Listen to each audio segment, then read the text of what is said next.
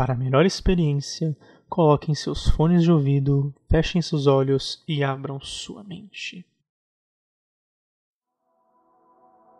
Como tudo começou. Eu não estou dizendo sobre a origem dos humanos ou dos dinossauros. Como tudo começou desde o começo, onde não havia nada, um simples vácuo de poeira cósmica no espaço infinito o vazio. Se imagine você flutuando pelos confins de um universo que ainda não existia. Sem som, sem luz, sem vida, sem leis físicas, sem uma realidade sequer. Quando de repente uma explosão sem tamanho de destruição cósmica aconteceu.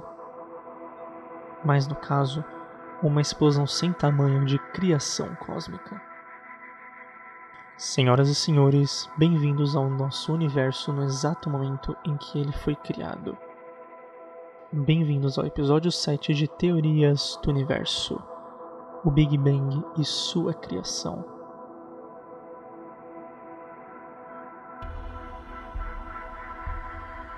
Quatorze bilhões de anos atrás. No Big Bang, o universo nasceu como um ponto muito quente muito denso e único no espaço.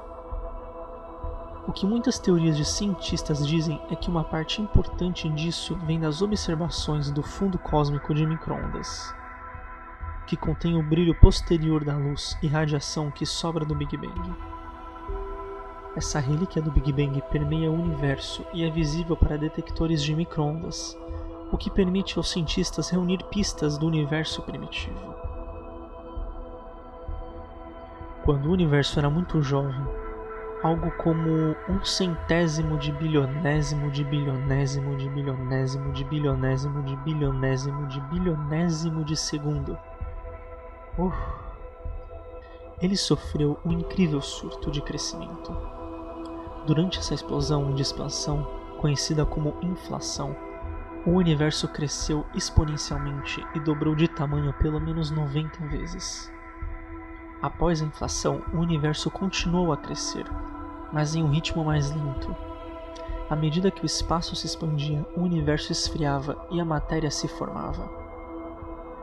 Elementos químicos leves foram criados nos primeiros três minutos da formação do universo. À medida que o universo se expandia, as temperaturas esfriavam e prótons e nêutrons colidiam.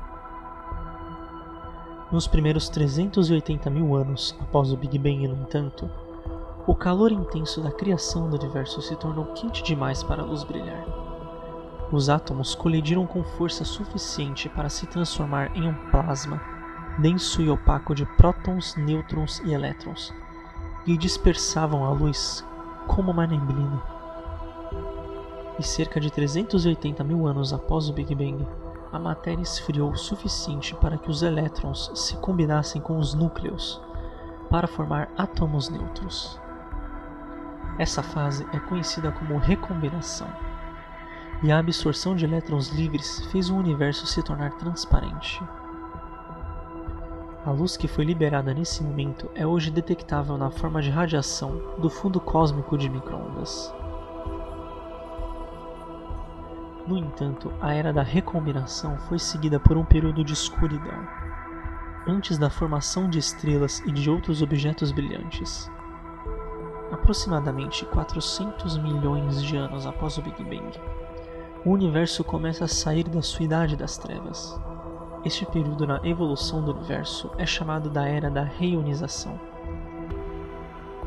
Durante esse período, aglomerados de gás entraram em colapso o suficiente para formar as primeiras estrelas e galáxias. A luz ultravioleta emitida por esses eventos energéticos eliminou e destruiu a maior parte do gás hidrogênio nebuloso.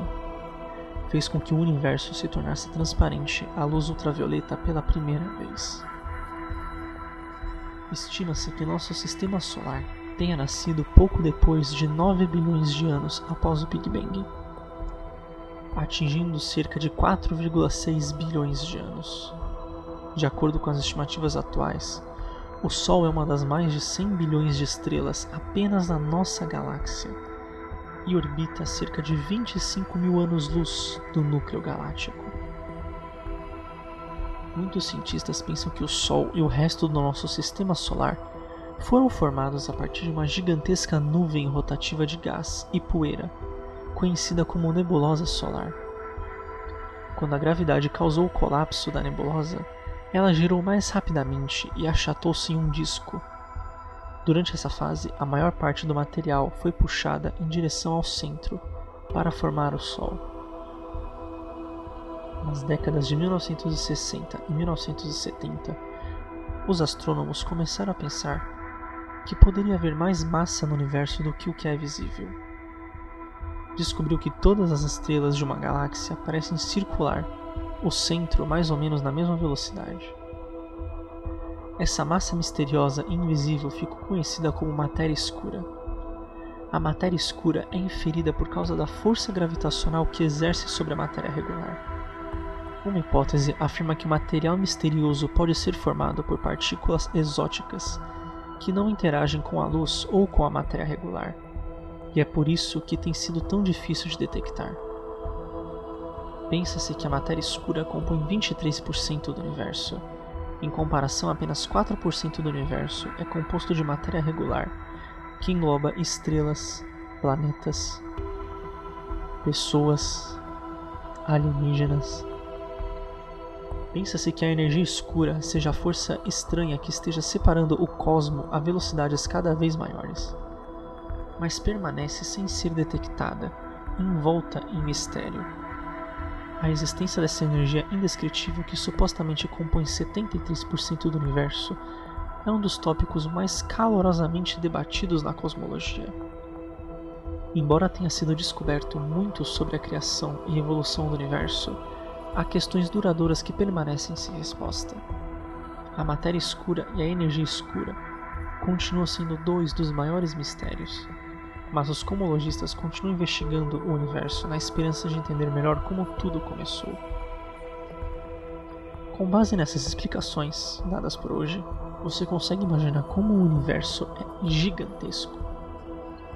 Bilhões de estrelas e galáxias habitam somente a nossa órbita, que entra muito na questão do primeiro episódio do Teorias do Universo, falando sobre o multiverso. Se depois de hoje você percebeu o quanto nosso universo é gigantesco, imenso, imagina bilhões de universos iguais ao nosso, criando a teoria do multiverso. É uma linha de imaginação sem fim que você não consegue ter limite sobre o que pensar sobre isso. O universo é grande, o multiverso é gigante bilhões de Big Bangs acontecendo ao mesmo tempo, em outras realidades ou em outros planos dimensionais. O episódio de hoje. Esse, meus amigos, foi como tudo começou. A origem do Big Bang e a sua criação. E o mais perto do que os cientistas conseguiram chegar de descobrir realmente como foi. O episódio de hoje vai ficando por aqui. E eu pergunto a vocês: qual a sua maior teoria sobre o universo?